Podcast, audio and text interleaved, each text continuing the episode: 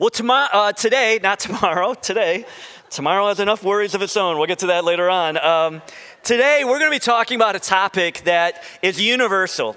No matter how old you are, how, matter, how young you are, educated, uneducated you are, rich, poor, everybody in this room, to some degree or another, deals with worry deals with worry. Now, I, I, know there's some personalities, and there's even some, uh, some, some of us the way that, that we're just wired genetically, like we worry a little more than others, but everybody struggles from time to time with worry. And I love that Jesus has something to say about this. So we're going to be looking today in Matthew chapter 6. And in a moment, we'll be starting in verse 25. So I'm going to give you plenty of time to get there. Matthew chapter 6, beginning with verse 25. And before we get to that passage, I just wanted to read to you. I, I, was reading a book, this is a number of years ago, and I, and I saw this paragraph, and I just thought, man, this is like me. This is my life. And so, as you're turning to Matthew 6, verse 25, I just wanted to read this quote. This is from Lynn Twist. She says, For me and for many of us, our first waking thought of the day is, I didn't get enough sleep. The next one is, I don't have enough time. Whether true or not, that thought of not enough occurs to us automatically before we even think to question or examine it. We spend most of the hours and days of our lives hearing, explaining, complaining, or worrying about what we don't have enough of. Before we even sit up in bed, before our feet touch the floor, we're already inadequate, already behind, already losing, already lacking something. And by the time we go to bed at night, our minds are racing with a litany of what we didn't get or didn't get done that day. We go to sleep burdened by those thoughts and wake up to that reverie of lack. This internal condition of scarcity, this mindset of scarcity lives at the very heart of our jealousies, our greed, our prejudice, and our arguments with life. And I, I think this is such an important thing. Some of you didn't even hear what I just read because you're worrying about a conversation you had earlier. You're worrying, how do I look? You're worrying, did anybody see the hole in my pants? Like, we worry about everything, don't we? We worry about so much. And thankfully, Jesus does speak to this issue. So hopefully, you're now in Matthew chapter 6, verse 25. And let's just get into this. We're going to be, our whole time is going to be in this passage. So if I stop, just don't, don't close up your Bible or don't close up the app. Matthew 6, 25, Jesus starts by saying, That is why I tell you. And so I, I already have to pause here. That is why I tell you. Some of your translations say, Therefore I tell you. So, what has he just got done saying? I want to remind you of what he just got done saying. Jesus just got done telling us not to store up treasures on earth because storing up treasures on earth, I mean, it's going to decay, it's going to rust, right? He says, instead, your preoccupation of your mind, your focus, your ambition should be to store up treasures in heaven where they do not rust, they do not get destroyed, where there's eternal things. And so we talked last week about pursuing eternal things like the Word of God in the souls of men, right? Like making that a preoccupation. And then he ends that section that we looked at last week by saying, listen, you can't serve two masters. You're gonna, you're gonna love one, you're gonna despise the other. You cannot serve both God, and then he uses a, a, word called mammon. We translate it money, but it's really anything that I pursue that consumes my life. He says, You can't pursue both God and stuff, materialism. And then right after that, the very next verse is, That is why I tell you, or therefore I tell you. And this is what we're about to look at. He says, That is why I tell you not to worry about everyday life. You don't need to worry about whether you have enough food and drink or enough clothes to wear. Isn't life more than food and your body more than clothing? Now, now we can we look at what Jesus has to say in the lenses of 2023 and we go, well, I wish my worry was about that. But listen, 2,000 years ago in the ancient world, you worried about what to eat. There was no Kroger or Aldi. There was no Super Value, you know, uh, or uh, Miller's SuperValu. Like, there, there, like, like if you were going to eat something, you either had to kill it and cook it, or you had to go out and farm it and, and harvest it and grind it and, and like cook it. Like, I mean, there was just so much that was involved. And so there was, it was a legitimate worry. What are we going to eat? What are we going to wear? It wasn't like they were looking at closets full of clothes, like, oh man, does this look good? Does this match? Is this trendy? You know, for them, it was literally, do we have something to wear today, right? And Jesus says, listen, this is not your heavenly Father's intent that you would live life in this constant state of worrying about what you're going to eat or what you're going to wear. And this really is a question of do I trust God? Do I trust Him? Do I believe that life is more than what I see or feel or touch? Do I believe that God is the author of it all and that He will take care of me? Next, Jesus gives several illustrations just to kind of make this clear. He says, beginning in verse 26, he says, Look at the birds. They don't plant or harvest or store food in barns, for your heavenly Father feeds them. And aren't you far more valuable to him than they are? Think about it. I mean, there are millions and millions of birds, and for the most part, they are healthy and happy, right? You don't see birds suffering from hypertension or stress related diseases. God takes care of them. He takes care of them. Jesus goes on he says, Can all your worries add a single moment to your life? And what's the answer to that? No. All of my worrying, all of this, you know, this soundtrack that's just on auto repeat in my brain, right? Like all of it. Does that add anything to my life? No, it actually detracts. It actually subtracts. Worrying about something that hasn't happened yet doesn't help with today, and it certainly doesn't help with tomorrow. It robs me. Lack of sleep, lack of appetite. It actually robs me of tomorrow. Jesus goes on in verse 28 and he gives a second illustration of God's care. He says, And why worry about your clothing? Look at the lilies of the field and how they grow. They don't work or make their clothing. Yet Solomon, in all his glory, was not dressed as beautifully as they are. And if God cares so wonderfully for wildflowers that are here today and thrown into the fire tomorrow, He will certainly care for you. Did you catch that? He will certainly care for you. Why do you have so little faith? Now, can I just tell you, I'm not here going, yeah, what's, what's up with you guys, all right? I've got this all figured out, and you guys don't. Like, I'm, I'm a fellow struggler in the issue of worry. My predisposition, I have a melancholy type of personality. And so, in fact, growing up, my, my uh, family used to call me Worried Walrus. There was a kids' book series that were called The Sweet Pickles, and one of the characters was this character named Worried Walrus. And uh, I still worry about the implications of being called that growing up. Like, still worry about that, right? Like, I, I, I'm reading this and I'm just going, okay, Jesus, that, that's great. This is a struggle, right? And for some of you in this room, it's, it's even, I mean, it's even beyond that because there's even hormonal issues, there's chemical issues and that, that, that contribute to that and, and, and cause this anxiety, right? This fierce anxiety. And so, what I want you to know is what we're going to look at today, I believe this is especially helpful for followers of Jesus. But I don't want to at all diminish or, or, or poo poo what you're going through, right? So, so I think as Jesus goes on, that he does give us some help here. He does give us some help when it comes to worry. The, there's, there's three things that we need to think about. The first one that we need to think about when you're in this place of worry, especially just worry, when you're in this place of worry, think about number one, who God is. When I'm in this place of worry, I need to first of all think about who God is. If you're in the back, you probably can't read that, which means next week you just need to move closer, right?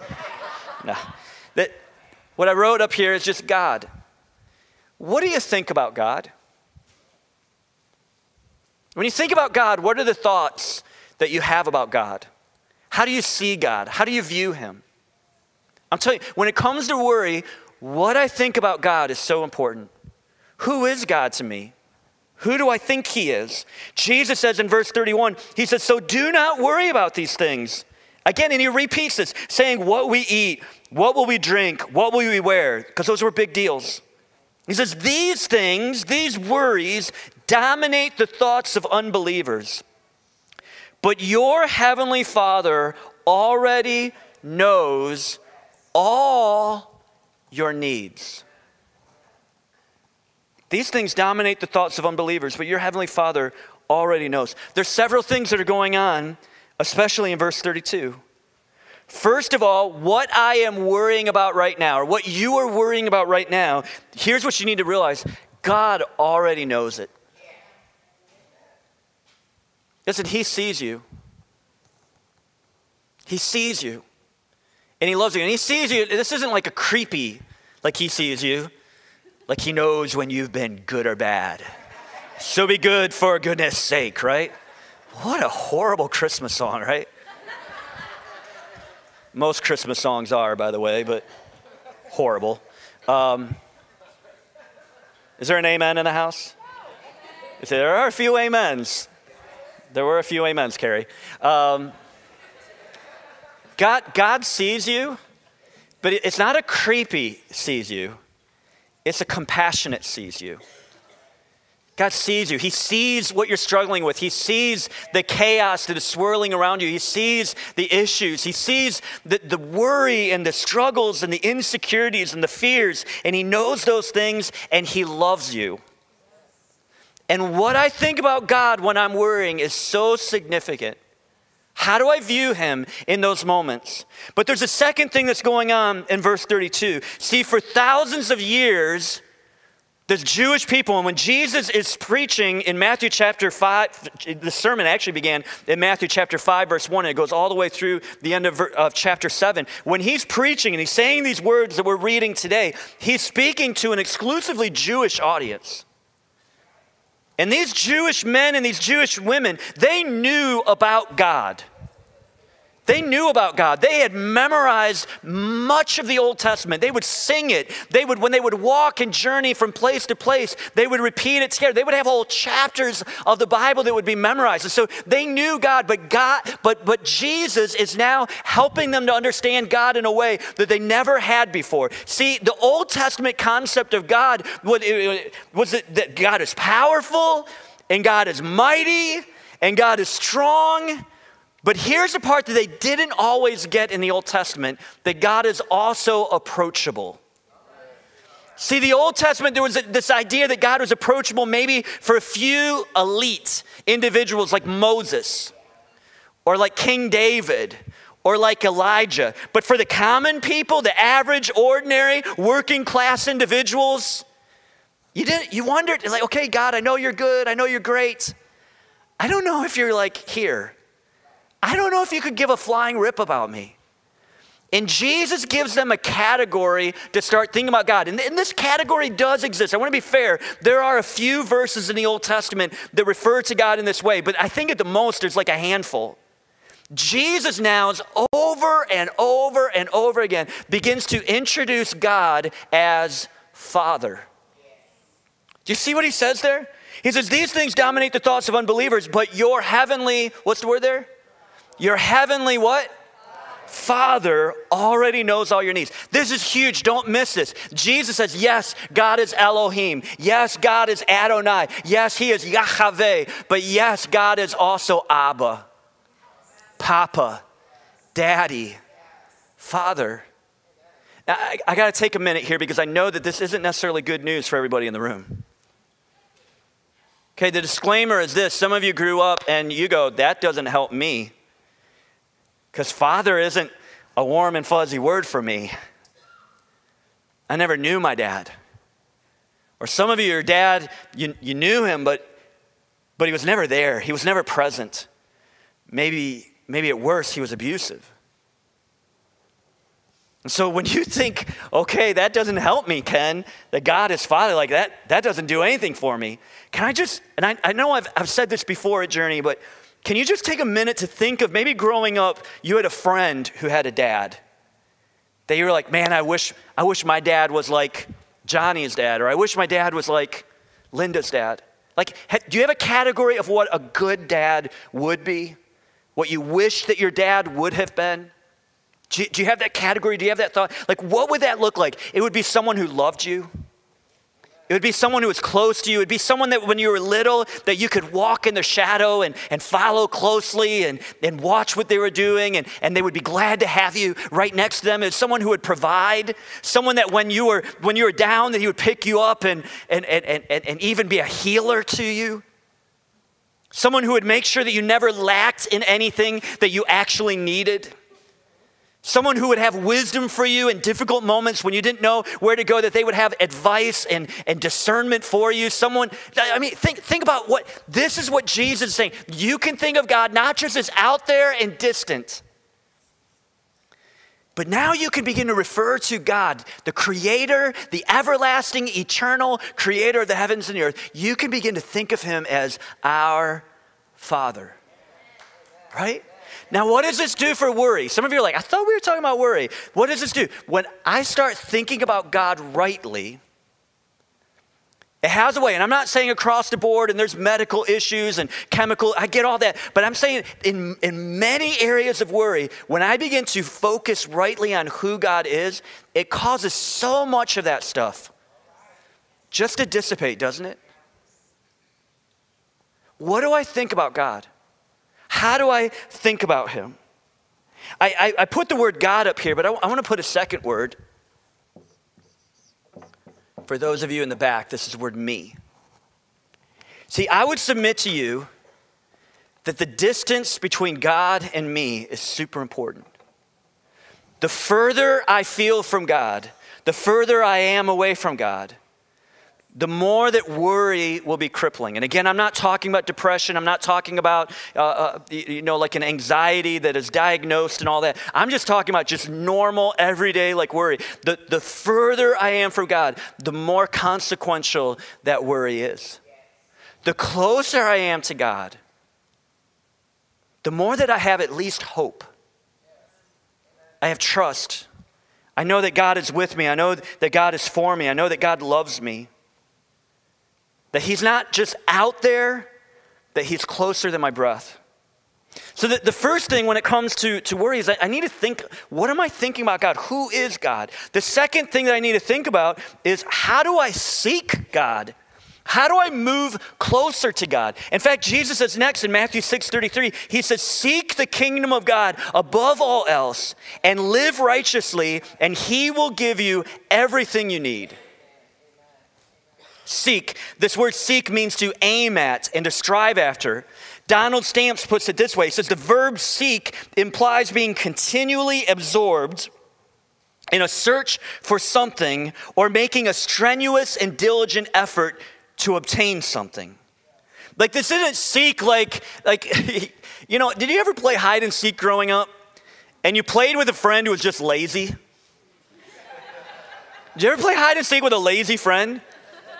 And like the moment that you would come up with like a really good hiding place, like they just, they just like after, I mean, it'd be like seconds. Oh, I give up. I'm leaving, Ken. Wherever you are, good luck. I'm leaving. You're like, you're a lazy friend. Come on, I put some work into this hiding place, right? Like in a good game of hide and seek, I mean, you're, you're, you're, you're looking everywhere in every corner. You're, you're moving stuff out of the way. You're looking under. Like, you're looking, man, is there any way he crawled up and somehow hanging off up there? Like, like I mean, you're like, th- when he says, seek the kingdom of God and the righteousness of God above all else, this is not just a little like lazy thing, this is effort. So if there's distance between me and God, you know whose fault it is? It's mine. How do I, what are the steps that I need to take to move toward God? To move toward Him. And you say, Ken, where do you get this from? Well, he says, first of all, seek the kingdom. When I was growing up, I had a pastor who would say, every time you see the word kingdom, especially in the New Testament, and it's talking about the kingdom of heaven or the kingdom of God, he said, you should, t- you should just insert the rule of God or the reign of God.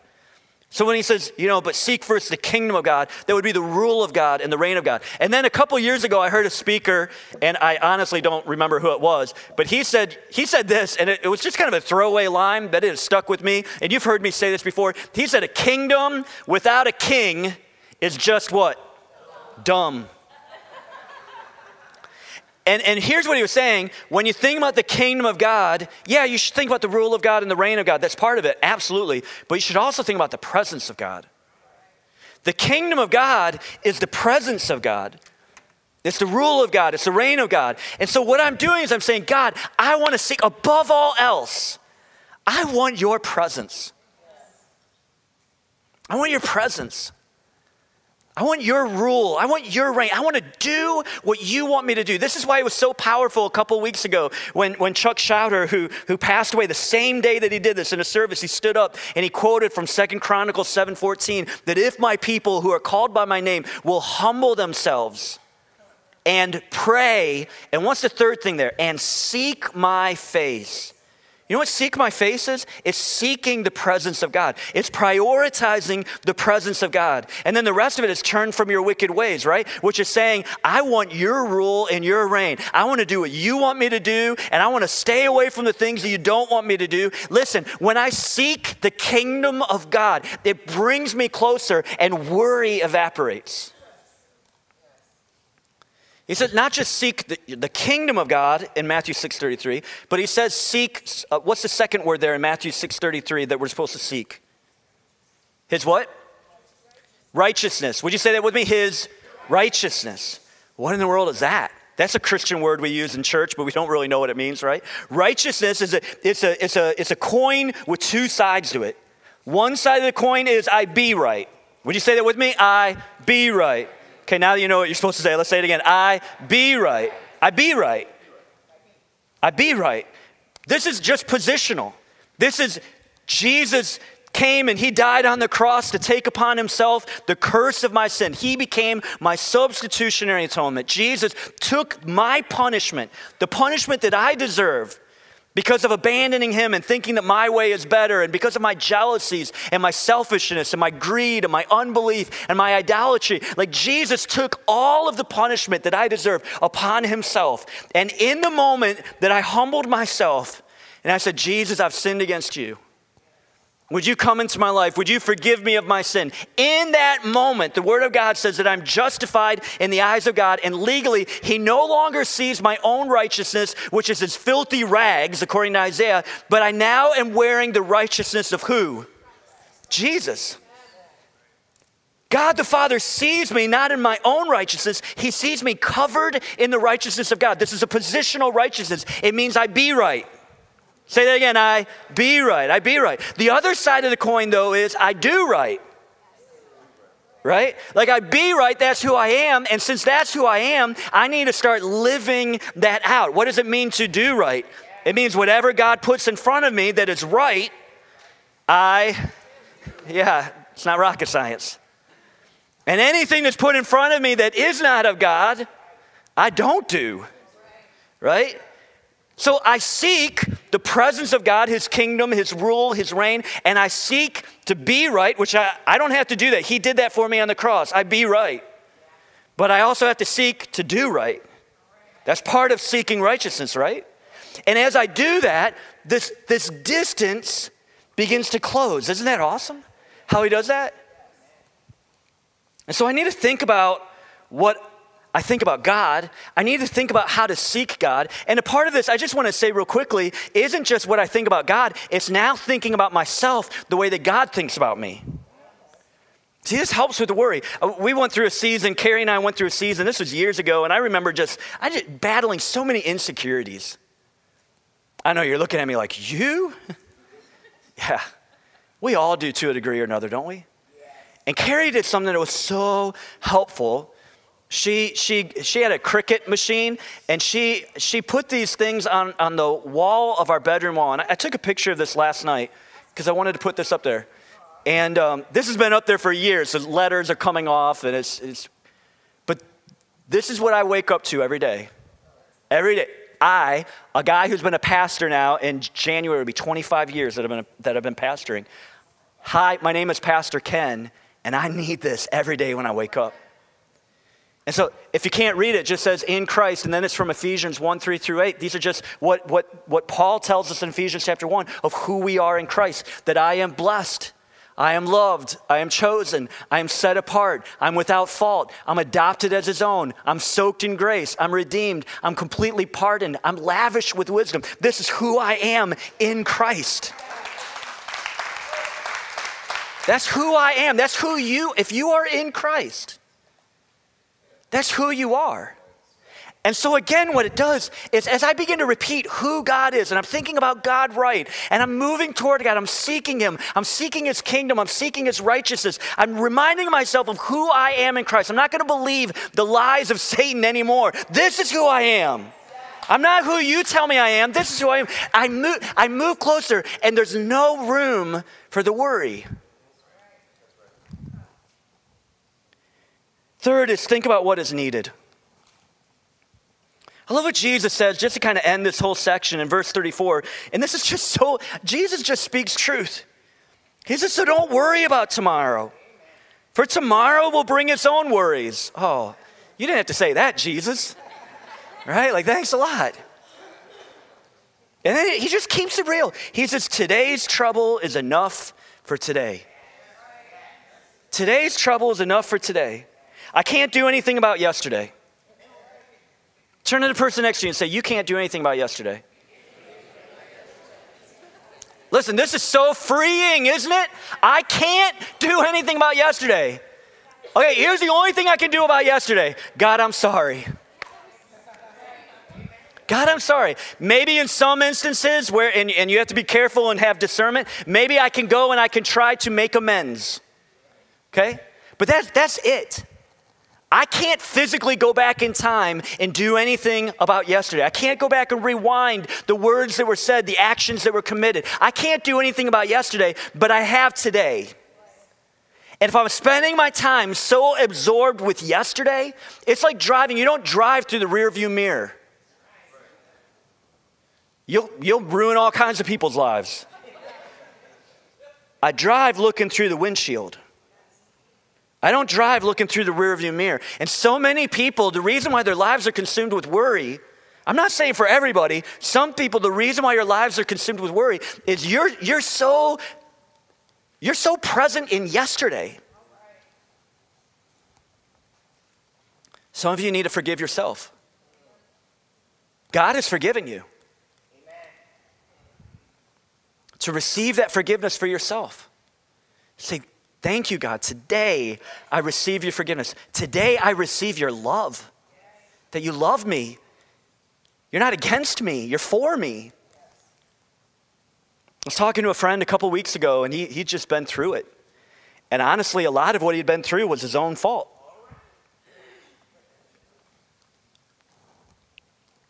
We were talking, we're sitting at Chipotle, very spiritual place to, to sit.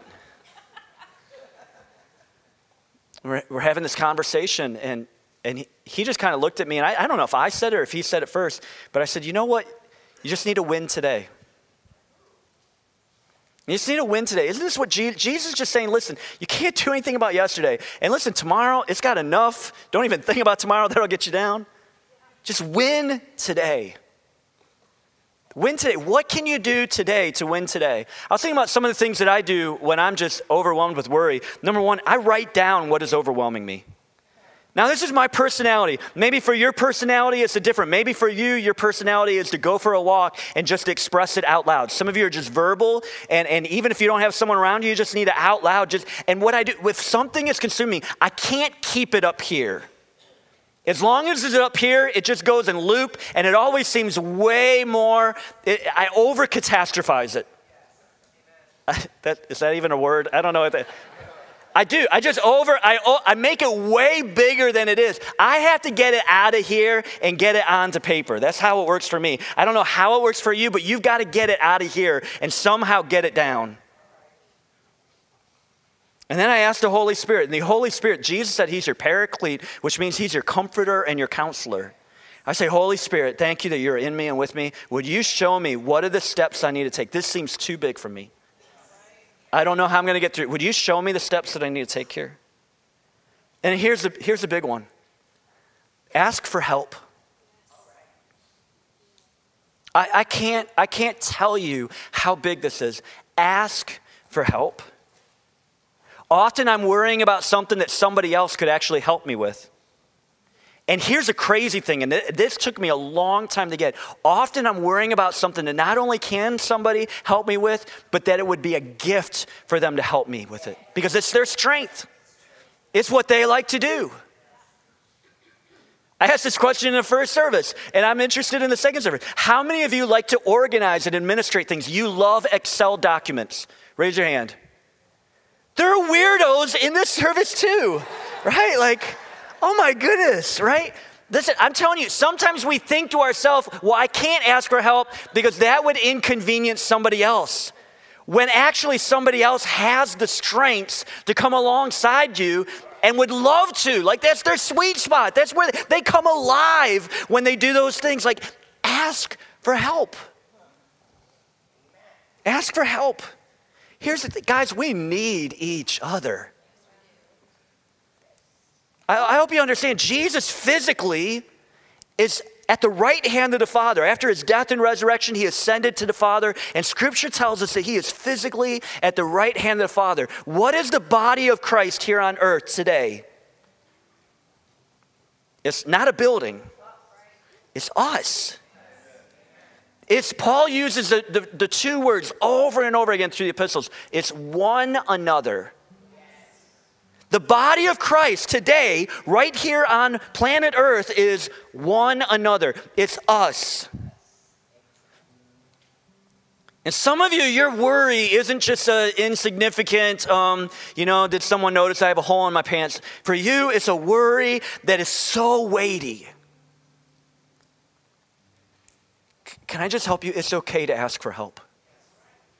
In fact, it's not only okay for you to ask for help, it is wise for you to ask for help. There's so many proverbs, so much in scripture that talks about one another. Jesus never sent people out alone. He always sent them in groups of two because we need each other. I have weaknesses that I need your strengths. And you have weaknesses where you need my strengths. I don't I think I just said the same thing. Oh, sorry. We need each other. Ask for help. Listen, it's okay to talk to a counselor. Everybody just look at me for a second. It's okay to tell your doctor what you're feeling. You're not less spiritual to say, I need help. This is what I'm feeling. Some of you are struggling with, with weight that is way beyond you, and you don't need to struggle with that by yourself. If you feel hopeless, if you wonder if you should even keep living, that's a weight way too big to bear alone. Ask for help. Tell somebody what you're feeling. Can we just get rid of the shame that we've all got to walk with capes on?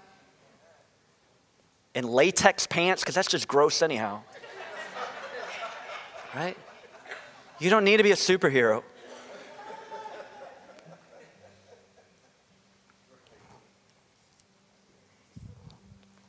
In all, in all things, Jesus is our example. Here's a, here's a crazy one. You think about Jesus, he knew the cross was before him. What I mean by that is, this wasn't something that Jesus just went, one day was like, oh, snap, that's what this Messiah thing is all about? Like, I don't think I want to. I mean, he did get to the place where he was like, I'd rather there be a plan B. But he knew long before that, and we know that because he was telling his disciples. He told them, he'd say, I'm going to suffer, they're going to beat me, he even told them a few times specifically, they're going to crucify me. And his disciples just had no category for understanding all this. But think about this Jesus knew that the cross was in front of him. And yet, he didn't allow a preoccupation with the cross to interfere with his day to day relationships and pursuits. Whoo! I would be good for nothing. I'd be good for, I wouldn't be doing any good. I wouldn't be paying attention to average needs that are around me. Be like, let's just get to Jerusalem and get this thing over with. Right? He didn't worry about the negative responses of the religious leaders around him. He wasn't preoccupied. He didn't, he didn't live as like, well, what did so and so say about me? It's, isn't that amazing? He lived with an understanding of the unique opportunity that the Father was giving him today. And then, and then, literally, he's at the cross, spikes are being driven into his wrists and his feet. And even in that moment, Jesus isn't preoccupied with all this going on. Like, like what is he talking about on the cross? Somebody needs to take care of my mama. John, she's now your mama. What, what else is he saying? Father, forgive them. Now, the Greek implies that Jesus didn't just say this once as if to check something off the prophetic to do list. Okay, I gotta be really super moral as I'm dying here, so I'm gonna say this thing and let's get it over. The Greek implies that Jesus is saying this over and over again as they're pounding spikes Father, forgive them. Father, forgive them.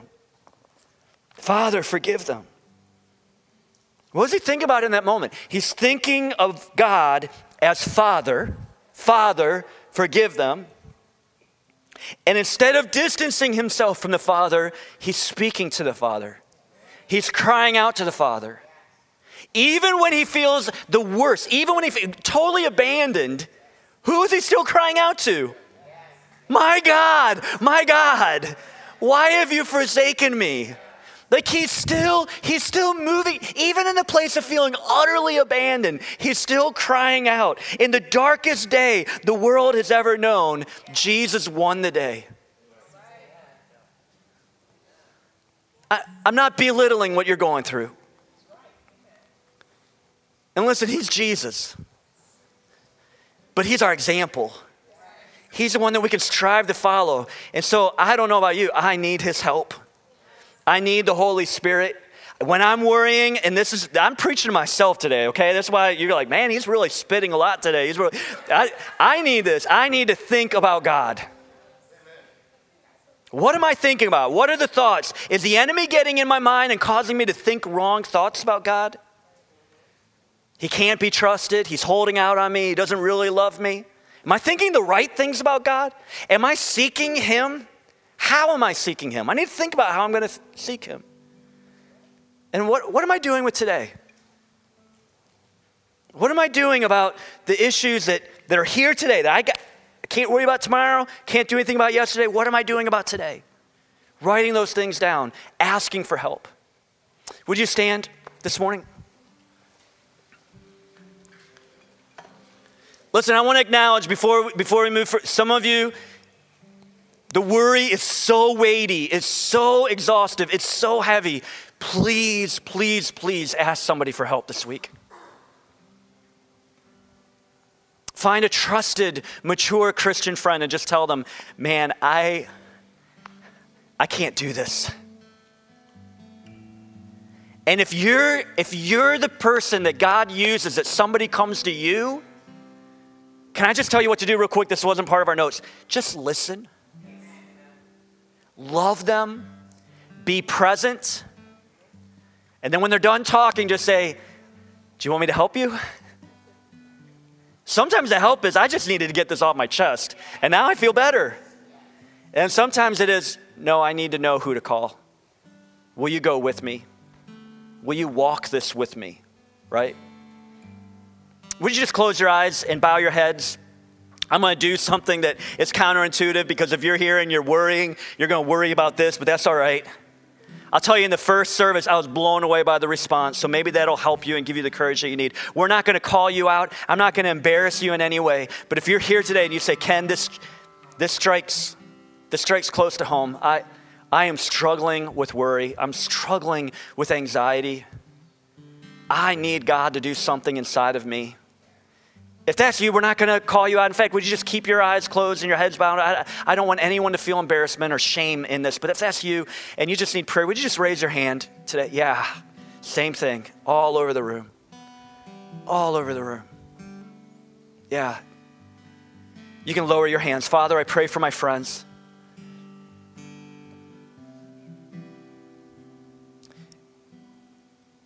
God, I thank you that you love them. Father, I would just pray right now that you would just rebuke any lies that the enemy has put in our heads.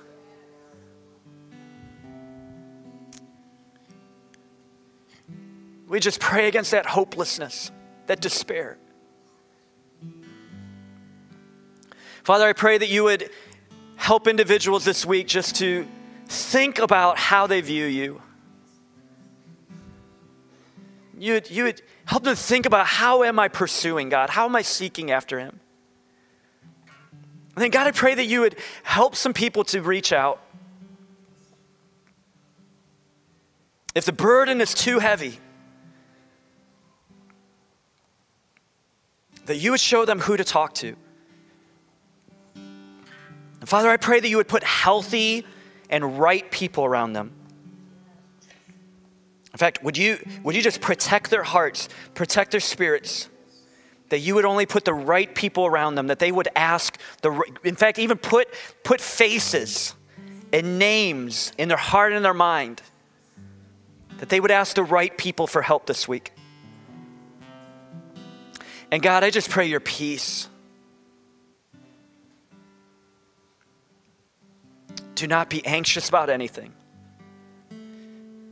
but in everything, by prayer and petition, with thanksgiving, present your request to God, and the peace of God that transcends all understanding. God, I pray that right now. The peace of God that is beyond human understanding, that even now would guard hearts and would guard minds in Christ Jesus. And we pray this in Jesus' name. Amen.